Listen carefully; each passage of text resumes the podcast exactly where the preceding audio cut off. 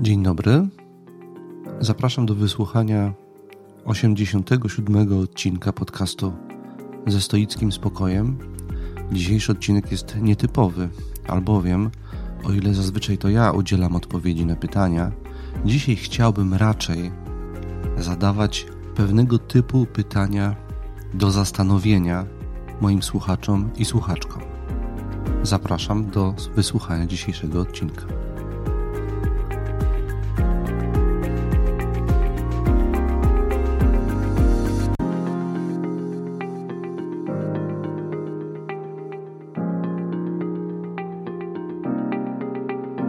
Pierwsze, chciałbym zacząć tutaj od wyjaśnienia motywów, które skłoniły mnie do, po pierwsze, zajęcia się tym tematem, tematem relacji między dobrym samopoczuciem a dobrostanem, a po drugie, do zajęcia się nim w pewien trochę nietypowy sposób.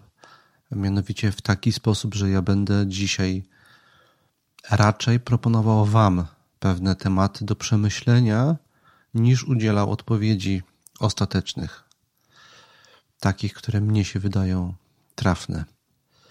A więc do tej formuły i tego tematu skłoniły mnie trzy rzeczy. Po pierwsze, jak pisałem już w osobnym liście do patronów i patronek wcześniej, doświadczyłem ostatnio COVID-u i to był mój pierwszy COVID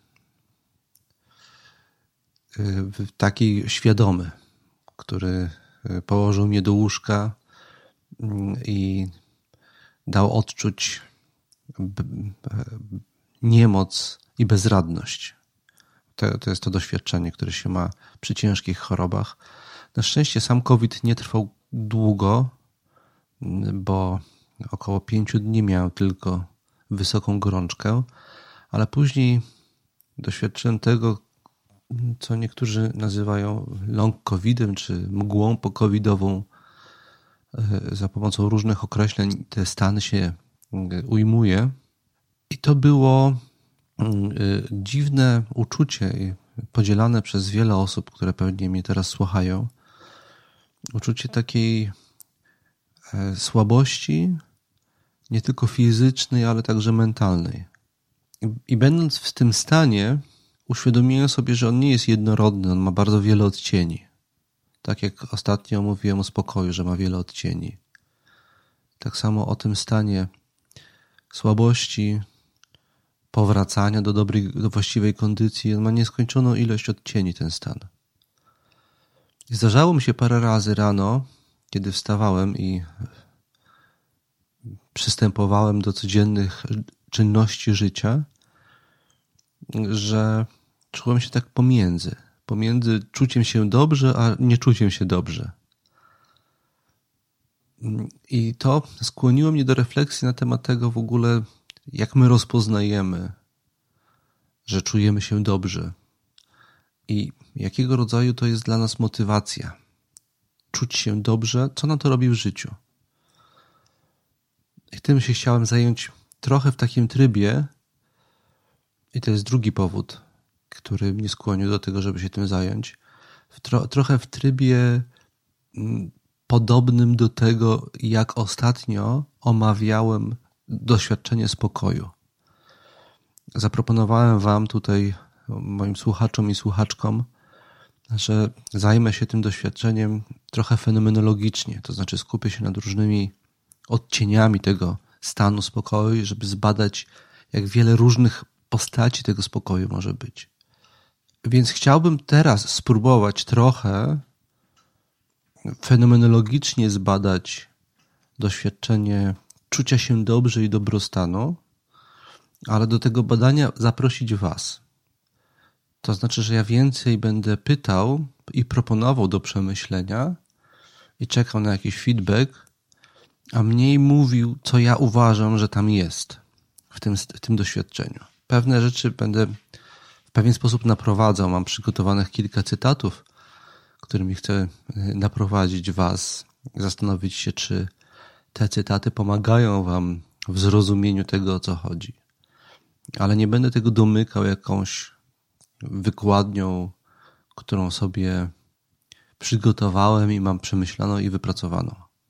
Przynajmniej nie w tym odcinku. Trzeci powód, który mnie skłonił do zajęcia się tym tematem, to jest feedback, jaki od Was dostałem ostatnio po odcinku podcastu ze stoickim spokojem, poświęconym spokojowi właśnie. Poprosiłem, żebyście w odpowiedzi na wysłuchanie tego odcinka przysłali mi jakieś swoje relacje z tego, czym jest spokój dla Was. Jak Wy tego doświadczacie, może macie jakieś swoje własne odkrycia w tym obszarze. I dostałem kilka bardzo fajnych listów, za które bardzo dziękuję. Jeden mm, chciałbym odczytać teraz w ramach tego wprowadzenia, żeby powiedzieć o co mi chodzi i, za, i skłonić pozostałych słuchaczy, słuchaczki do podzielenia się analogicznym doświadczeniem w kontekście uczucia dobrostanu albo po prostu czucia się dobrze. E, to jest fragment dłuższego listu od słuchaczki.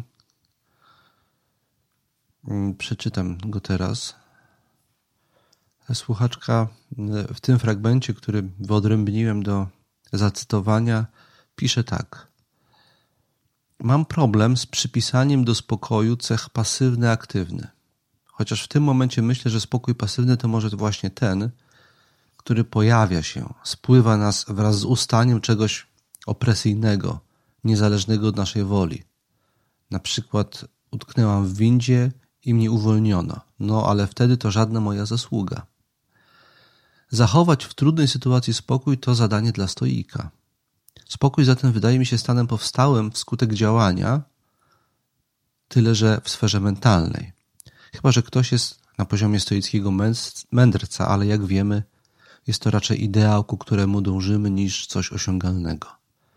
Spokój jawi mi się więc jako konsekwencja praktyki, w której po pierwsze uświadamiam sobie, co się dzieje, po drugie zaś podejmuję decyzję o zachowaniu spokoju. Podobnie przyimki od i do to tylko okoliczności, scenografia, na tle której zachodzi ten sam proces, mianowicie osiąganie spokoju. Spokój to coś przez stoika pożądanego, korzystnego, pozytywnego. To bardziej niż zewnętrzne okoliczności. To stan wewnętrzny. Od razu skojarzył mi się z innym odcinkiem Twojego podcastu, gdy mówiłeś o eupatei. Czyż to nie spokój właśnie? A teraz mój osobisty bonus. Odkrycie nowego spojrzenia na spokój po wysłuchaniu podcastu. Aktywność, a raczej robienie czegoś najlepiej pożytecznego jest dla mnie wartością istotną. Krótko mówiąc, zawsze jestem albo w ucieczce, albo w zdobywaniu. Wyrzucam sobie niekiedy, gdy zdarza mi się być pomiędzy, czyli gdy nie mam nic ważnego, pożytecznego, znaczącego do roboty. Tak, pamiętam, robiłeś kiedyś odcinek o odpoczynku i rozumiem jego potrzebę, ale odpoczynek kojarzył mi się zawsze tylko ze zmęczeniem. Narąbałam drzewa, odpoczynek. Sprzątnęłam mieszkanie, odpoczynek. Zgłębiłam intelektualnie jakiś temat, odpoczynek. Tym razem odkryłam coś innego. Regenerację. Nie po czymś, ale do czegoś. Eureka. Pozdrawiam. Koniec cytatu. Y, bardzo dziękuję słuchaczce za ten list. Mm. Trzy komentarze krótkie, zanim przejdę do dalszej części dzisiejszego podcastu. Na ile spokój jest celem? To jest pytanie, które mi towarzyszy często. Wydaje mi się, że ja przynajmniej tego tak doświadczam i tym się chciałem podzielić. I mówię, że tak musi być u każdego. Że na pewnym etapie praktykowania stoicyzmu uświadamiamy sobie, że spokój nie jest celem, tylko skutkiem ubocznym innych celów, które realizujemy po stoicku. W efekcie, i to jest drugi, drugi komentarz, ta eupateia. Przypomnę, że eupateia to jeden ze stanów mm, pożądanych dla stoika. To jest stan tak zwanych dobrych uczuć, dobrych namiętności, e, gdzie patos to jest namiętność zła, a eupateia to jest dobra namiętność, dobre uczucia. E, I to w zasadzie powinno funkcjonować jako liczba mnoga. To jest opis wielu uczuć, których doświadcza stoik, realizując y, swoje stoickie cele. Mm, I chyba trafnie y, zwróciła uwagę słuchaczka, że jest pewne podobieństwo między stanem eupatei a spokojem. Powiedziałbym, że spokój, tak rozumiany, jest jakiś komponentem każdego uczucia stoickiego. Każde uczucie stoickie jest zorientowane na coś. Radość jest uczuciem stoickim. Oni używali w tym kontekście słowa hara, albo, i to jest ciekawe, dążenie do czegoś. Refleksyjne dążenie do czegoś jest uczuciem, oni tak to nazywali. Mm, I komponentem, czy jednym z aspektów tego uczucia jest jego pewne wyważenie i spokój. A więc to potwierdza moją intuicję, że spokój nigdy nie jest czymś osobnym, celem samym w sobie, tylko zawsze jest komponentem czegoś. Dlatego jak dążymy do samego spokoju, to może się to nie udać, bo to jest element czegoś większego, a nie osobny cel. Taką ja mam y, intuicję, takie jest moje doświadczenie. Czyli nie dążcie do spokoju, dążcie ze spokojem do czegoś. To ładne sformułowanie, teraz ono spontanicznie przyszło do głowy. Dążcie nie do spokoju, tylko ze spokojem. E, I ostatni motyw mm, tego, co tutaj e, zaproponowała słuchaczka, ta regeneracja. Tak. To jest bardzo e, cenne odkrycie i to za nie też dziękuję. Uświadomić sobie, że te przerwy między zadaniami, które wypełniają nasze życie, one mają same w sobie autonomiczną wartość. One są nabieraniem siły ku czemuś, spokojnym nabieraniem siły ku czemuś. Można to, to nabieranie siły nazywać po prostu regeneracją i cieszyć się tym, że tych sił nam przebywa i będziemy mogli ich użyć do czegoś. To jest tak jak gromadzenie kapitału, które, które się potem inwestuje w coś ważnego. I sam ten proces gromadzenia już sprawia satysfakcję.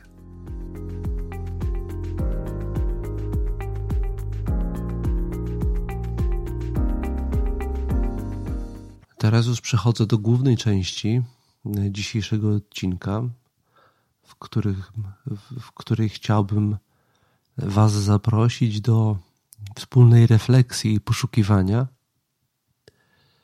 Będę o, poruszał się, ta refleksja chciałbym, żeby się poruszała na styku trzech pojęć, których zazwyczaj używamy, mm, których y, używamy często w podobnych znaczeniach, na których znaczenia mogą być zgoła mocno odmienne, kiedy się im bliżej przyjrzymy. Po pierwsze, jest to pojęcie szczęścia, gdzie przyjęliśmy często, przy, przyjęliśmy za kulturą i potocznym przekonaniem, że że to jest cel naszego życia, główny cel naszego życia. Podobnie zdaje się twierdzić przecież już Arystoteles. Drugim pojęciem to jest pojęcie, które mnie jest dużo bliższe i używam je często tego pojęcia, mm, kiedy mówię o praktyce stoickiej, używam słowa dobrostan. Ono jest trochę zbliżone znaczeniowo do szczęścia, ale przecież ono znaczy coś innego. Szczęście akcentuje uczucie zadowolenia przede wszystkim, satysfakcji, podczas gdy pojęcie dobrostanu akcentuje przede wszystkim uczestnictwo w jakimś dobru, stan dobra. To sugeruje ten termin. I wreszcie jest trzeci termin, bliższy znaczeniowo szczęściu niż dobru, chociaż słowo dobro w tym nie tyle terminie, co zwrocie pobrzmiewa wyraźnie, chodzi o dobre samopoczucie. I tych trzech terminów my niekiedy używamy zamiennie. Ono jakoś one jakoś używane są przez nas na określenie tego, o co nam w życiu chodzi, mm, oscylują wokół podobnej sfery, tym niemniej znaczą co innego. Pierwsze moje pytanie do Was w związku z tym jest takie: jaka realnie między tymi terminami zachodzi zależność? Mógłby ktoś jeszcze dodać jeden termin, teraz sobie pomyślałem, przyjemność, jaką czerpiemy z życia. Ale ja bym chyba do tych badań nie chciał włączać przyjemności.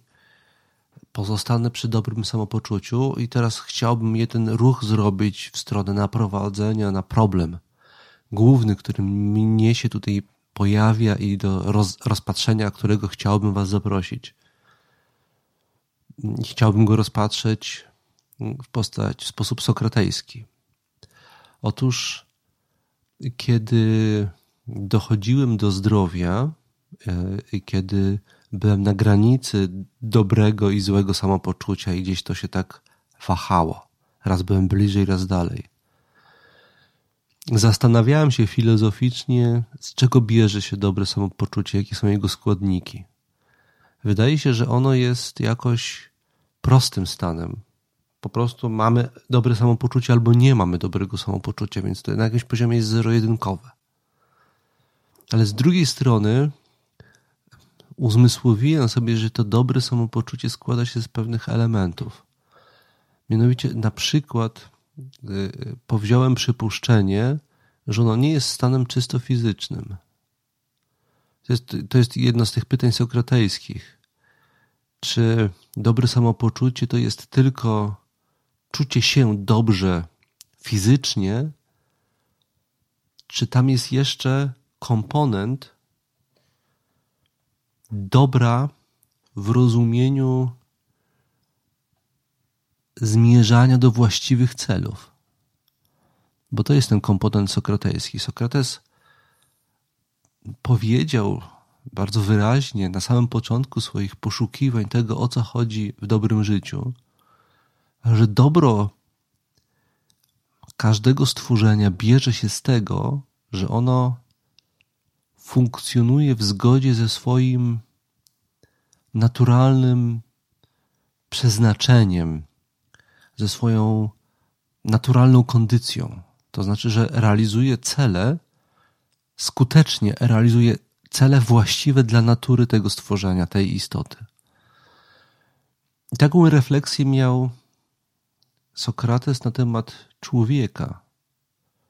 My czujemy się dobrze naprawdę, czyli czujemy się nie tylko dobrze fizycznie, ale też jest nam po prostu dobrze w życiu kiedy nie tylko nic nam nie dolega i nie jesteśmy chorzy i nie cierpimy z żadnego powodu, ale też ta energia, która towarzyszy dobremu samopoczuciu, jest ukierunkowana na poprawne cele.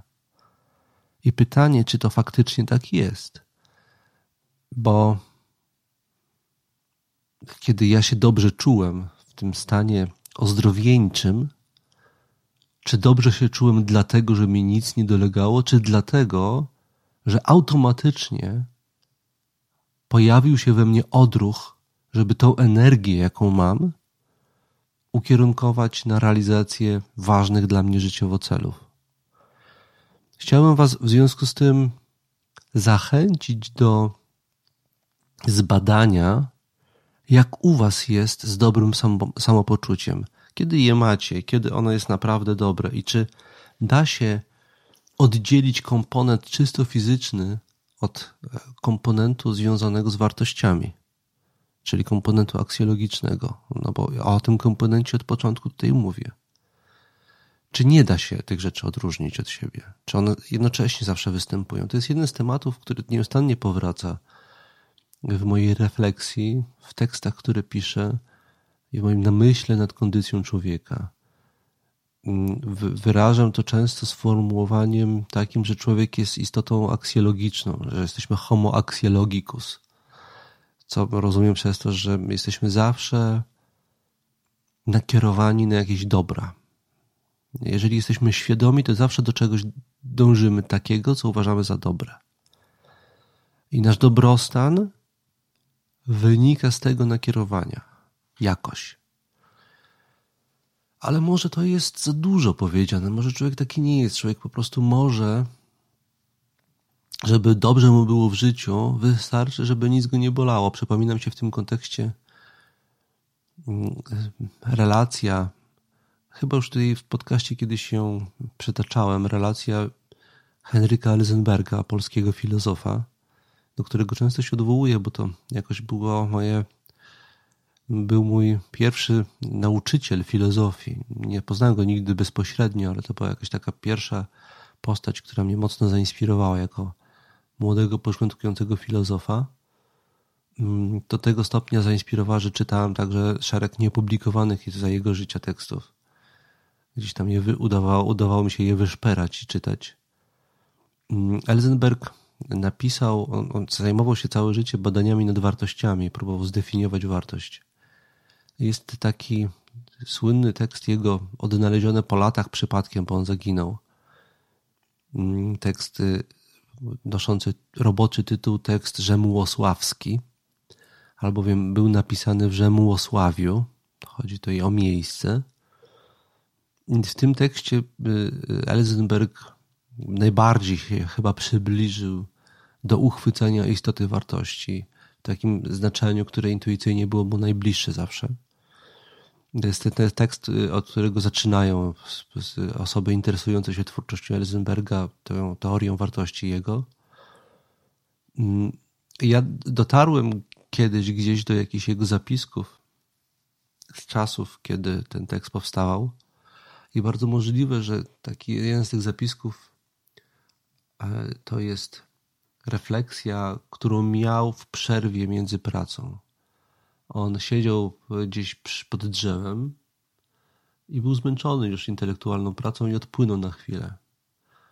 I zwierzył się sobie samemu i zapisał to w notatce, że odczuł wtedy pewnego rodzaju błogość, pewien spokój, pewne uczucie takiej satysfakcji,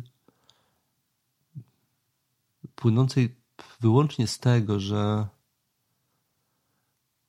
że on tam jest, że jest mu dobrze, i że do niczego właściwie nie musi dążyć, że nawet nie musi skończyć tego tekstu, że może w ogóle nie o to chodzi. I zadał sobie wtedy takie fundamentalne pytanie, po co my do tego wszystkiego ciągle dążymy? To jest takie pytanie buddyjskie, on był tego świadom, bo też interesował się buddyzmem. Może szczęście i dobrostan bierze się nie z tego, że coś osiągamy, tylko z tego, że jesteśmy. Na tej intuicji przecież opiera się cała tradycja uważnościowa. Wystarczy być, nie trzeba dążyć, podczas stoicyzm jest taki bardzo wysiłkowy, można powiedzieć, dążący. Z tego wysiłku płynie satysfakcja. Trzeba dążyć do czegoś ważnego. A może wystarczy być i może to, czego doświadczyłem po chorobie, bo ja jak choruję, to sobie odpuszczam po prostu. Wiem, że nic nie muszę, bo jestem chory, muszę się zregenerować, co najwyżej skupić na ciele, na tym, żeby dobrze się poczuć. I to był taki moment, zanim jeszcze zacząłem do czegoś dążyć, czyli zanim jeszcze usiadłem nad kolejnym tekstem, który chcę napisać, albo nad kolejną książką, którą chcę przeczytać, albo nad przygotowaniami do kolejnych warsztatów. Akurat zachorowałem tuż przed warsztatami, które miałem do przeprowadzenia na temat filozofa Spinozy i pewnych rzeczy jeszcze nie doczytałem, więc to mnie czekało, ale jeszcze sobie tego nie planowałem, że usiądę znowu nad przygotowaniami. Po prostu był ten moment, że się dobrze czułem. I, czy to, i pytanie do Was jest: czy, ten, czy to nie jest tak, że takie dobre samopoczucie może płynąć po prostu z bycia tu i teraz bez dążenia do niczego ważnego? Po prostu czujemy się dobrze z, z tego powodu, że jesteśmy.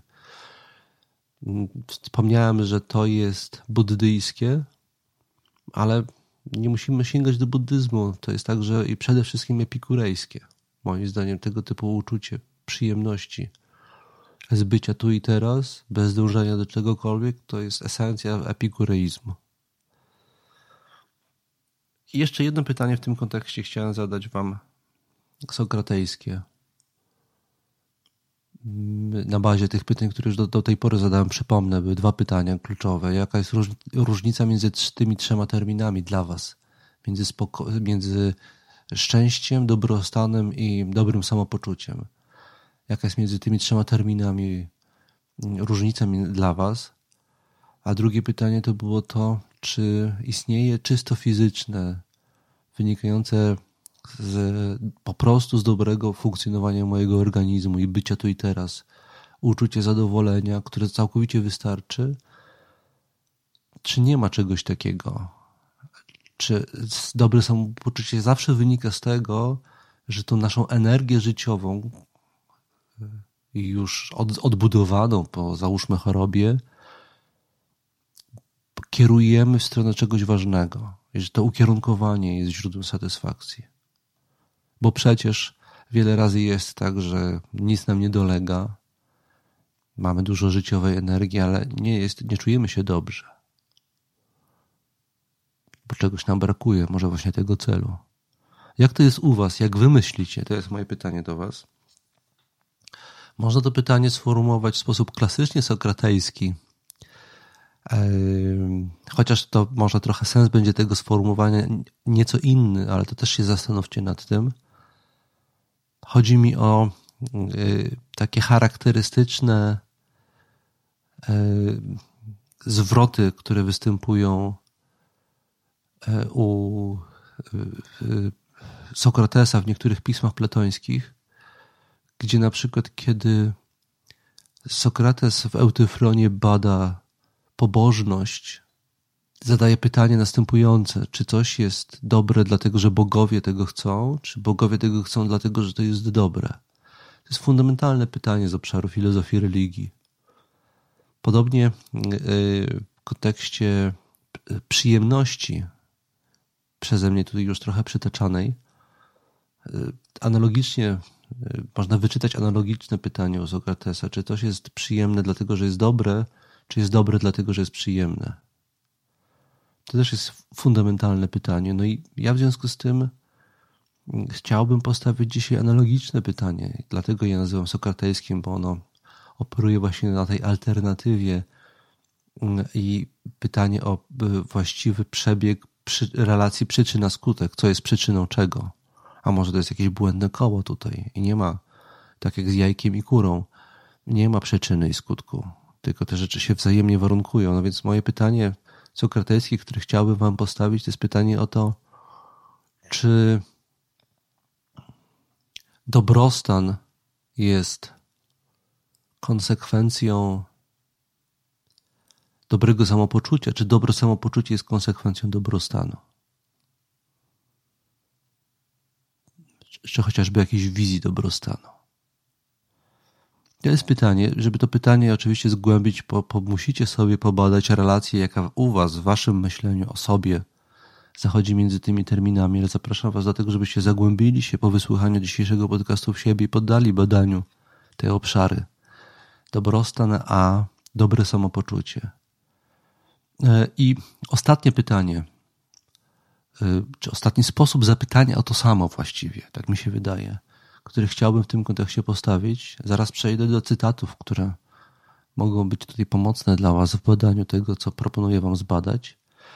Ostatnie pytanie jest takie: na ile dobrostan i dobre samopoczucie, albo któryś z tych, któraś z tych rzeczy, na ile one są nam dane, a na ile są przez nas wytwarzane? Chciałbym, żebyście chwilę się zastanowili nad sensem tego pytania. Chodzi mi o to, na ile to się, na ile jesteśmy tutaj autonomiczni i kreatywni, a na ile po prostu powinniśmy przede wszystkim czekać. Chodzi mi tutaj o analogię ze zdrowiem. Zdrowie to nie jest coś, co po prostu jest tworzone przez nas. Jesteśmy tutaj zależni od całego szeregu czynników. Ja się nie prosiłem o COVID. Nikt z nas się nie prosił, ale zachorowaliśmy. I kiedy dochodziłem do siebie, mogłem robić różne rzeczy, ale, powi- ale w robieniu tych różnych rzeczy, w uzupełnianiu płynów, w zbraniu leków, odpoczywaniu, robiłem swoje, ale czekałem na, na reakcję organizmu, aż ona w określony sposób się ułoży i, i zacznę odczuwać powr- proces powracania do zdrowia. Zaczniemy być coraz lepiej, aż zacznę się czuć dobrze. I to czucie się dobrze to było coś, na co czekałem, ale nie do końca to robiłem, bo to musiało się zdać na procesy w moim organizmie, na które nie mam wpływu wszystkie. Równie dobrze to mogło trwać dużo dłużej, mogły się pojawić jakieś komplikacje. To jest trochę y, niezależne od nas. Moje, sposób funkcjonowania mojego ciała, wszystkie bakterie, które wokół krążą, to jest do pewnego stopnia niezależne od, ode mnie. To jest coś, na co ja mogę czekać. I na ile podobnie jest z dobrostanem, czyli tym trwałym, bardziej trwałym duchowym stanem zadowolenia z życia. Na ile to jest coś, co się nam przydarza, my możemy próbować to wywołać różnymi działaniami w naszym życiu, ale my tego nie robimy sami. A na ile to jest coś, co my kreujemy, na ile my to tworzymy. Być może to nie jest różnica między tymi dwoma stanami, procesami, być może nie jest zero-jedynkowa, może to jest raczej odpowiedź typu bardziej. A to jest to pytanie, które też mnie zawsze zajmuje. Na ile ja to robię, kreuję, a na ile ja to wywołuję, ale w taki sposób, że to nie do końca jest zależne ode mnie. I tu oczywiście odwołuję się do, e, do mm, koncepcji neuroplastyczności. My wiemy dzisiaj z neurobiologii, że człowiek jest istotą plastyczną. To, jak się czuję, to jest ostatnia rzecz, taka zastanawiająca dla mnie, którą chciałem dzisiaj powiedzieć. To, jak ja się czuję, nie jest moim przeznaczeniem, bo ja mogę różnymi mentalnymi zabiegami doprowadzić do stanu, którym zacznę się dobrze czuć z innych powodów niż te, z których się czułem wcześniej dobrze. Chcę powiedzieć przez to, że jeżeli ja się czuję dobrze teraz z jakichś powodów, to mogę na tyle zmienić swój sposób funkcjonowania, żeby zacząć się czuć dobrze z zupełnie innych powodów, które w moim życiu pojawią się w efekcie treningu. E, klasycznym przykładem, wielokrotnie przeze mnie przytaczanym, jest bieganie. Ja kiedyś nie biegałem, uprawiałem inne sporty i kiedy zacząłem biegać, to było źródło udręki i w ogóle nie wyobrażałem sobie, że to może być przyjemne. Ale kiedy dzięki treningowi rozwinąłem kondycję, od tego czasu zrozumiałem, jak bardzo przyjemne może być bieganie. I nie miałem w ogóle nawet wyobrażenia, że to może być przyjemne wcześniej do tego stopnia. Analogicznie jest z bardzo wieloma czynnościami, na przykład z czytaniem. Jednym z moich doświadczeń po tym okresie rekonwalescencji, czy w trakcie tego okresu rekonwalescencji, kiedy doświadczałem tej covidowej mgły, było to, że czytanie stało się dla mnie udręką.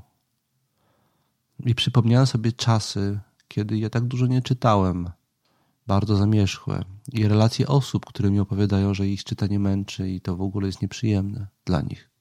Co mnie się wydawało niezrozumiałe, ale dlatego tylko, że ja tak bardzo jestem osadzony w praktyce czytania. I to było dla mnie nieprzyjemne uczucie, że ja czytam i to jest męczące i, i to jest irytujące i frustrujące jakoś. Bo ja czytam i nie rozumiem, bo czytam się męczę z tym, żeby zrozumieć. Bo ja czytam i odpływam myślami i nie umiem się skoncentrować na tekście. To jest jakoś bolesne. Teraz mm, y, jestem już po warsztacie ze Spinozy. Udało mi się tuż przed tym warsztatem dojść do siebie, także poświęciłem kilka wieczorów na intensywne lektury i odbudowałem to uczucie satysfakcji z lektury, ale to jest właśnie coś, z czego wyobrażam sobie, że ktoś nie umie się cieszyć, nawet sobie nie wyobraża, że to może być tak radosne doświadczenie. Doświadczenie pogłębionej lektury trudnego tekstu. Dla mnie jest to radosne doświadczenie i umiem czerpać z tego radość. E, ale tak jak powiedziałem, to jest efekt treningu efekt y, ciężkiej i żmudnej pracy. Stąd ponawiam pytanie, na ile dobrostan e, i uczucie, stan, że się dobrze czujemy, to jest coś, co jest nam dane, a na ile to jest coś, co my wytwarzamy. Y, wytwarzamy w pewnej udręce. To tyle. Tutaj dzwonek do drzwi zabrzmiał, ale ja nie będę tego wycinał bo akurat cenne rzeczy mówiłem. Tyle, jeżeli chodzi o to pytanie, które, mm, pytania, które chciałem e, w dzisiejszym odcinku podcastu postawić najważniejsze. Za chwilę przejdę do cytatów.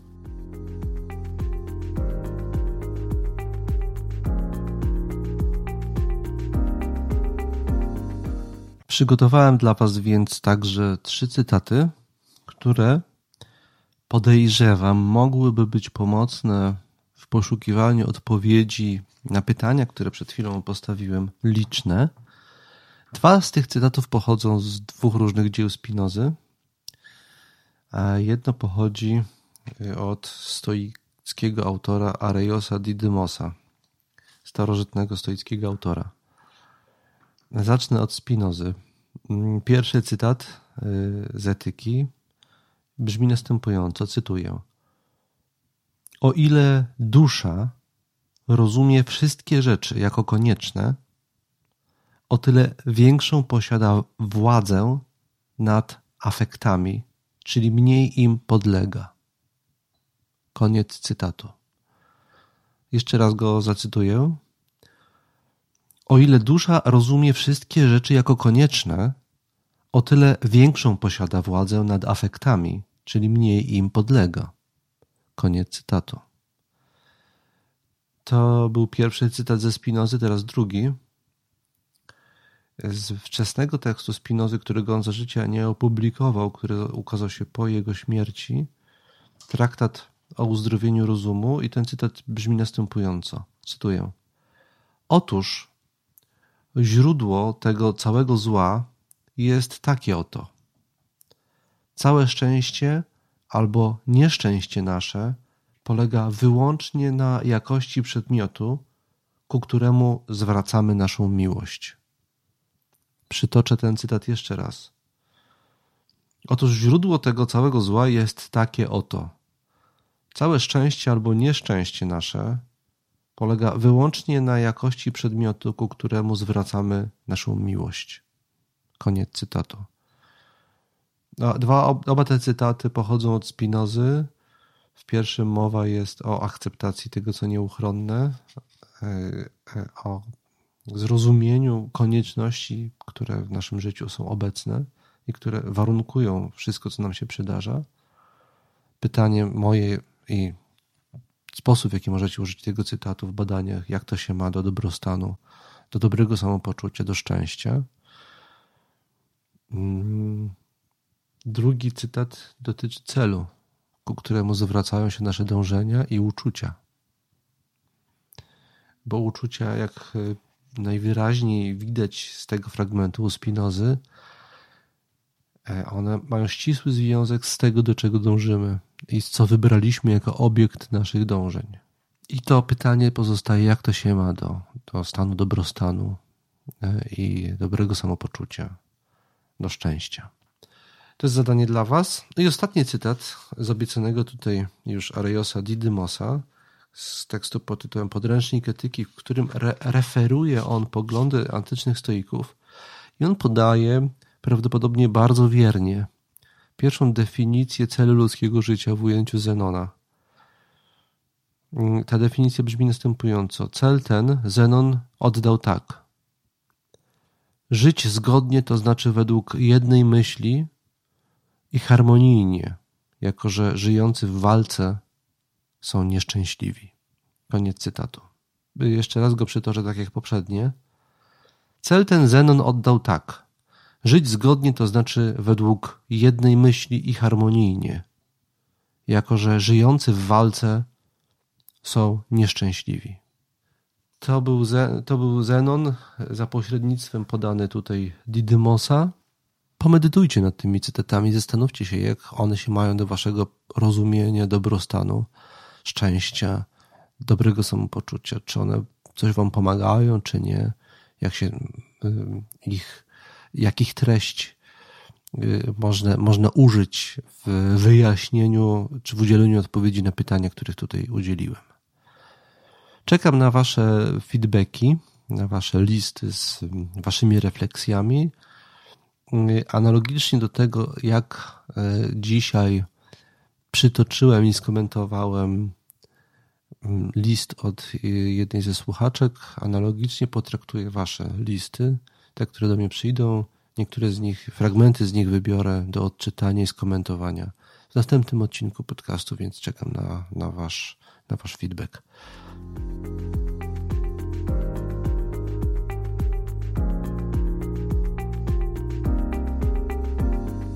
Tym samym dotarliśmy już do końca dzisiejszego odcinka podcastu. Chciałbym przypomnieć przy tej okazji, że pod koniec kwietnia mamy warsztaty stoickie. Tym razem głównym punktem zainteresowania naszego na tych warsztatach będzie kwestia wyboru. Jak dokonywać trafnych wyborów w oparciu o strategie stoickie. Są jeszcze wolne miejsca, więc mm, proszę się zapisywać. Jeśli do kogoś z Was nie dotarła ogłaszana przeze mnie w różnych miejscach formuła zaproszenia, proszę po prostu napisać na adres e-mail tomasz małpa ze stoickim spokojem.pl. Jeszcze jedną rzecz chciałem ogłosić przy tej okazji. Jak być może już zauważyliście, zbliżamy się powoli do setnego odcinka tego podcastu. Ja w związku z tym chciałbym zapowiedzieć pewne zmiany. E, od zmian estetyczno-kosmetycznych, takich jak muzyka, będę chciał zmienić trochę intro i ścieżkę dźwiękową, po formułę, którą będę chciał odrobinę rozszerzyć.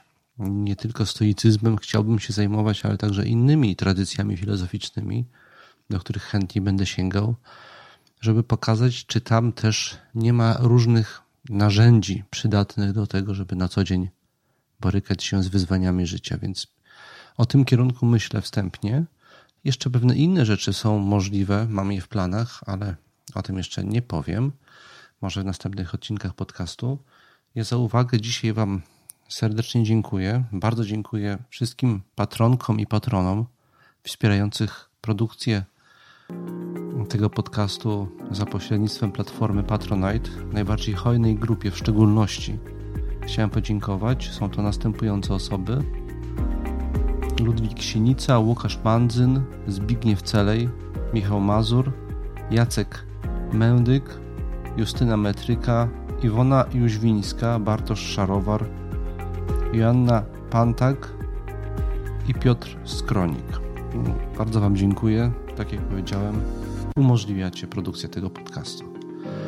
A wszystkich już żegnam. Do usłyszenia w następnym odcinku.